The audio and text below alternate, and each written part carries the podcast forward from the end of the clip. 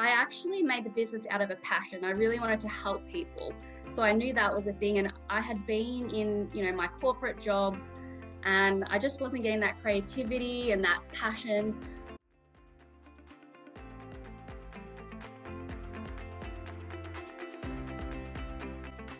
Michelle Smith owns and runs Aussie Biz Chick, a subscription box for female entrepreneurs. Since launching last year, her business has seen rapid growth. I caught up with her to find out her best business and marketing tips.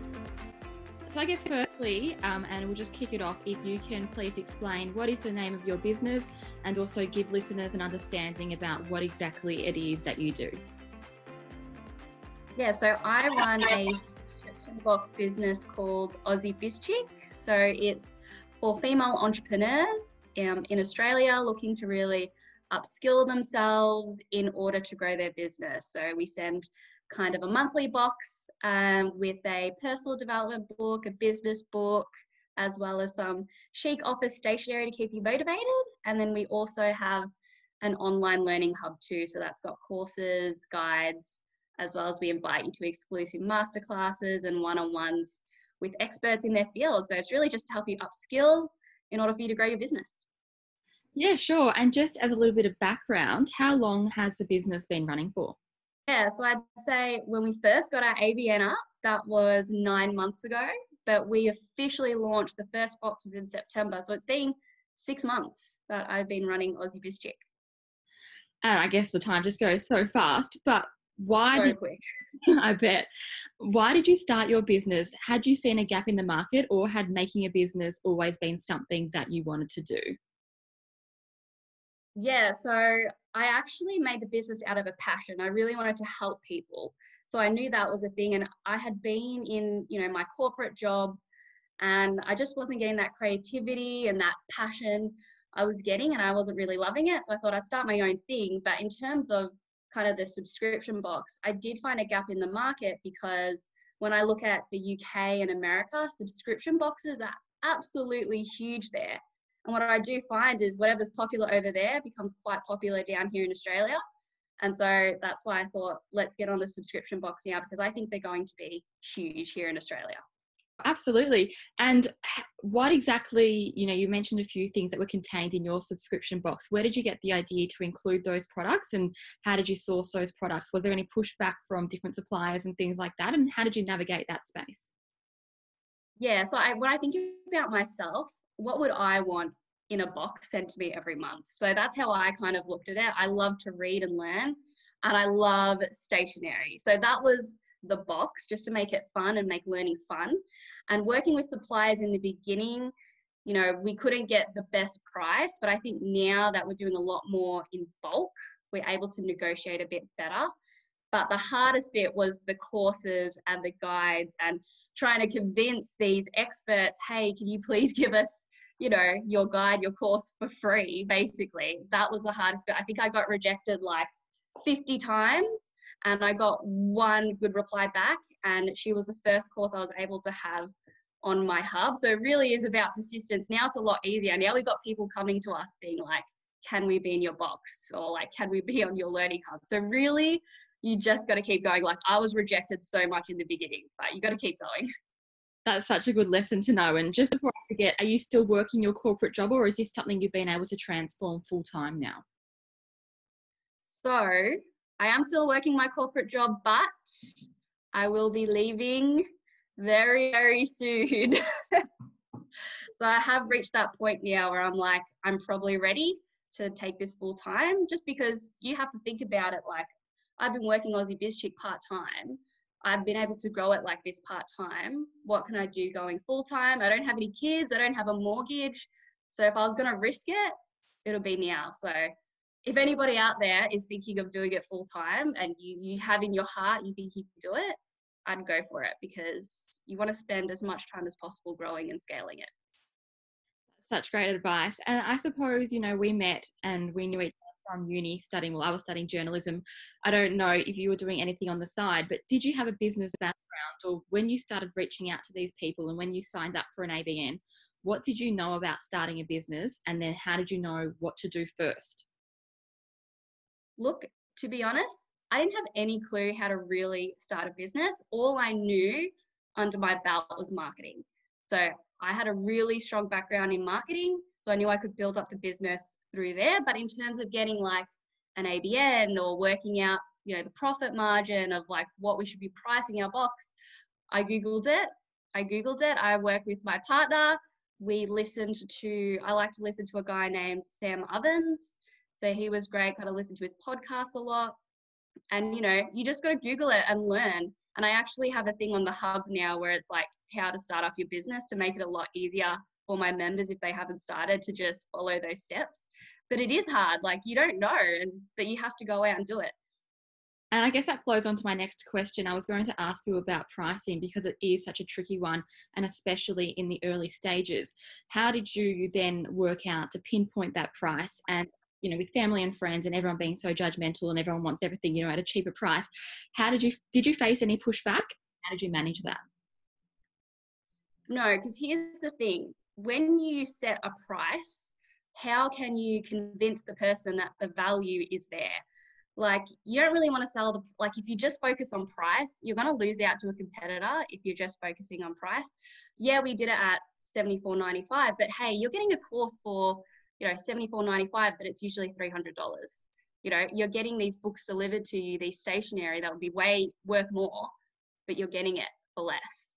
So that's how we priced it. And you also have to be ruthless sometimes and go you know i can't price it too low or i'm not going to get any profit. So sometimes you have to be ruthless, and sometimes I do see a lot of you know women price their products too low. And I actually was on a call with my friend um, M. Lucen. She runs Napoleon Swimwear. She was saying like at the beginning, you don't take into your marketing costs, your shipping costs. Are you only taking into the manufacturing of the product, and they're not earning any profit. So you have to be ruthless. And I always say, if you market it right, they're not going to care about the price. They're going to buy it because you're fixing a problem they have or you're you're benefiting your customer that way. So just focus on the value, I'd say. And um, I think in terms of pricing it, what would you pay for it? Just think what would you pay for it and go from there. What has been the best marketing tool for you so far? I'm a big believer in personal branding for your business. And I say this because if you have a lot of competitors in your market, I think what's unique to your business is your face and you and your personality. And I think you could become your own influencer really if you really built up your personal brand. And I didn't just put myself out there because I wanted to, like it was part of a strategy for the business. And that's probably been the most successful thing. So I'd say personal branding and secondly, video marketing huge. I rarely see any pictures anymore, especially on Instagram. I'd be doing reels. I'll be getting on TikTok. Video is where it at, where it's at. And I use an app called InShot on my phone. So you don't need to go using Adobe Premiere or anything like that. Simple app on your phone to edit your videos, use your camera, um, and away you go. And I, you know, I just want to revert back and just talk about, you know, starting a business during a pandemic and putting yourself out there during a pandemic and asking people to pay for you know a product during a pandemic did you face and i think i've seen a few comments um, on your socials you know that people did judge you when you were first starting out are you able to elaborate a little bit about you know what people said to you and then how you dealt with that yep so i had family and friends go well even if it wasn't a pandemic starting your own business, you're going to get judgment, and people are going to go, Really? Most businesses fail, by the way, just so you know. Um, even in my corporate job, like, you know, I was posting on my LinkedIn, and my boss was like, Oh, maybe you shouldn't post about your business on your LinkedIn. And I was like, No, why would I not do that? It's my LinkedIn. I'm going to post whatever I want to post. And so you have to ignore that and you just have to keep going because guess what? Once you make it, they're going to be looking up to you and going to be going, oh, how did you do that? And how did you do this? How did you do that? So really, you just got to keep going. And in terms of asking people for money during pandemic, I'm going to harp back to what I said before. If you're fixing a problem for them and if you're benefiting them, it doesn't really matter about the money. And if they don't have the money, they don't have the money. But you know, they're going to try and make the money if what you're selling is worth it to them. That's so helpful and such good advice. I guess, have you noticed a shift in their attitudes now that you are growing the business and now that, I don't know if you're allowed to say yet, but you know, you are going to take it full time. Have you noticed a difference in people's attitude and perceptions towards you now in your business?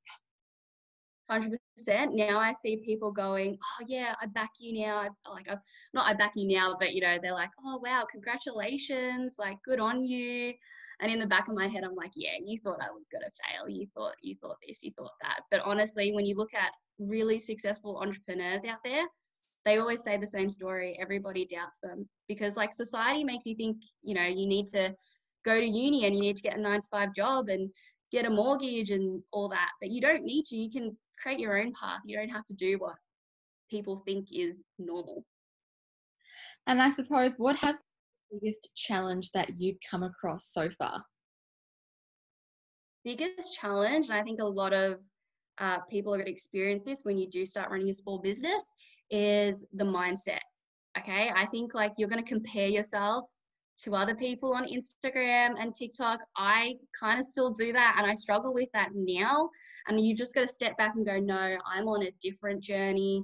I'm on a different journey to what they are. They probably have more experience. And I even see people like, you know, on one of my TikTok comments, um, oh, I've spent so much of my business and I haven't gotten everything back. And they just dwell on the negativity. And if you're going to dwell on the negativity, you're going to keep going down the wrong path. Just try and be positive try and find the good out of things. And if you make a mistake, you learn from your, mistake and, and you keep going. So I do think mindset for me has been hard, but then also kind of in the beginning, it's that fatigue.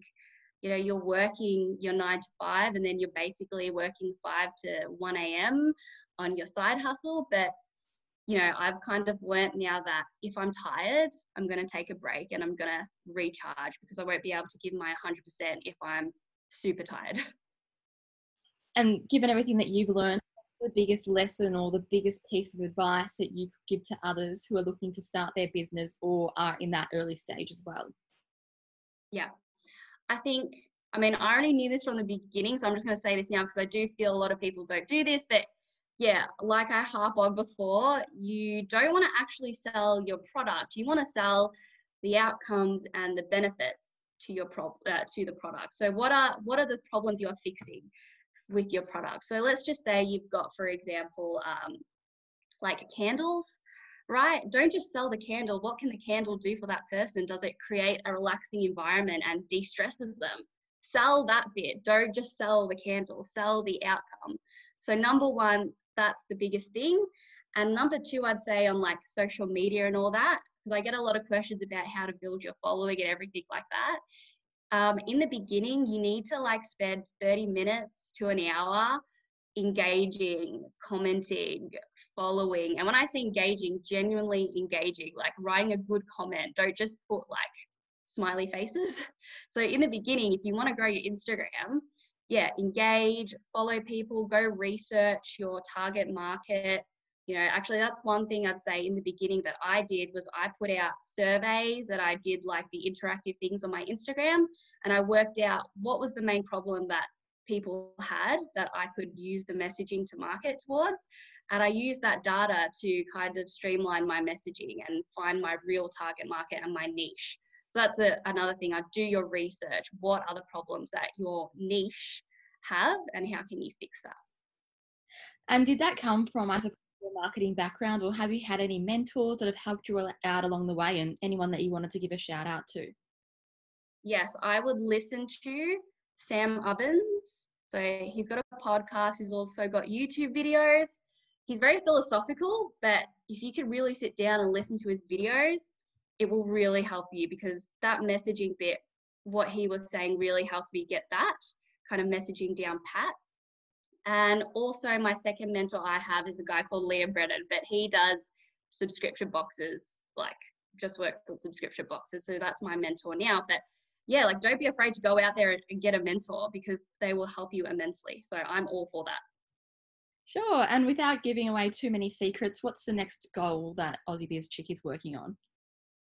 Yeah, so I'm actually thinking of expanding the brand a bit and doing a bit of like coaching on the side. So that's something I'm definitely thinking about doing just because I get a lot of questions. So I thought, oh, why not just do some coaching on the side and, and help out as much as I can. Um, but otherwise, like for me, in terms of the box, I'm still scaling, I'm still growing. And really, it's about putting those processes in place. I think now, especially that we've got seen a big growth just from that TikTok video, but um, putting those foundations in place so I'm like ready for it and yeah, prepared because you don't want to have bad bad foundations and then you scale and you can't keep up. So that's kind of my focus. Yeah, and before I get you to give a shout out to you know where people can follow you, can you just elaborate a bit more on that TikTok video now that you mentioned it? So what happened overnight? Can you share with you know what you saw after you posted that video?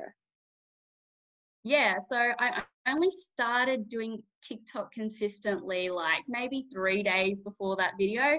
Um, and by the way, I didn't expect anything out of it. I'm more like I'm more on the impression that I was going to test different types of content and then I'll look back and see what works best. Um, and that one just like blew up. I think it's got 11k uh, views now, and I've got so many great feedback about the box. And like I said, I sold out of Feb boxes. I did think I was going to sell out of Feb boxes anyway, but that just kind of quickened um, that sellout period. And I've got people signing up for March now, like in advance. So that's absolutely crazy. And I think what's good about TikTok is you can really build, uh, you know, our marketers call it the top of the funnel. So you get so many eyes on it and you get them at the top of the funnel, get them down to your website, put in their email address and then nurture them through. But I think I think one of the videos you should do on TikTok is just kind of introduce your business and what your business is about. Who who are you? Again, personal branding I think is really big. And just make sure you're filming yourself all the time. I'm weird. I'm filming myself all the time, all the time, just for for content. And you can use that later on. So yeah, I'd say get on TikTok. To be honest, I think it it worked really well for me, and I think it could work well for other businesses as well. And where can people follow you on TikTok, Instagram, your website? Can you give us an overview of everything that you've got online? Yeah, so you can follow me at Aussie Biz Chic on Instagram, Facebook, and then my website is aussiebizchic.com.au. But my TikTok is Mish underscore E L L E 94. So that's my TikTok if you wanted to follow me there. Sure. Well, thank you so much for your time. Was there any questions or anything else that you wanted to include that I haven't asked? I think the other thing I just want to include as well that I think um, small businesses do is they try and do everything themselves.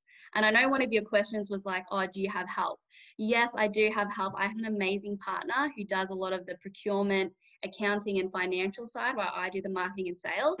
So if you're on your own, potentially I would say get a invest in a virtual assistant or invest in the side of the business that's your weakness and get somebody to help you because I think that will help you a lot in growing and getting your your customers.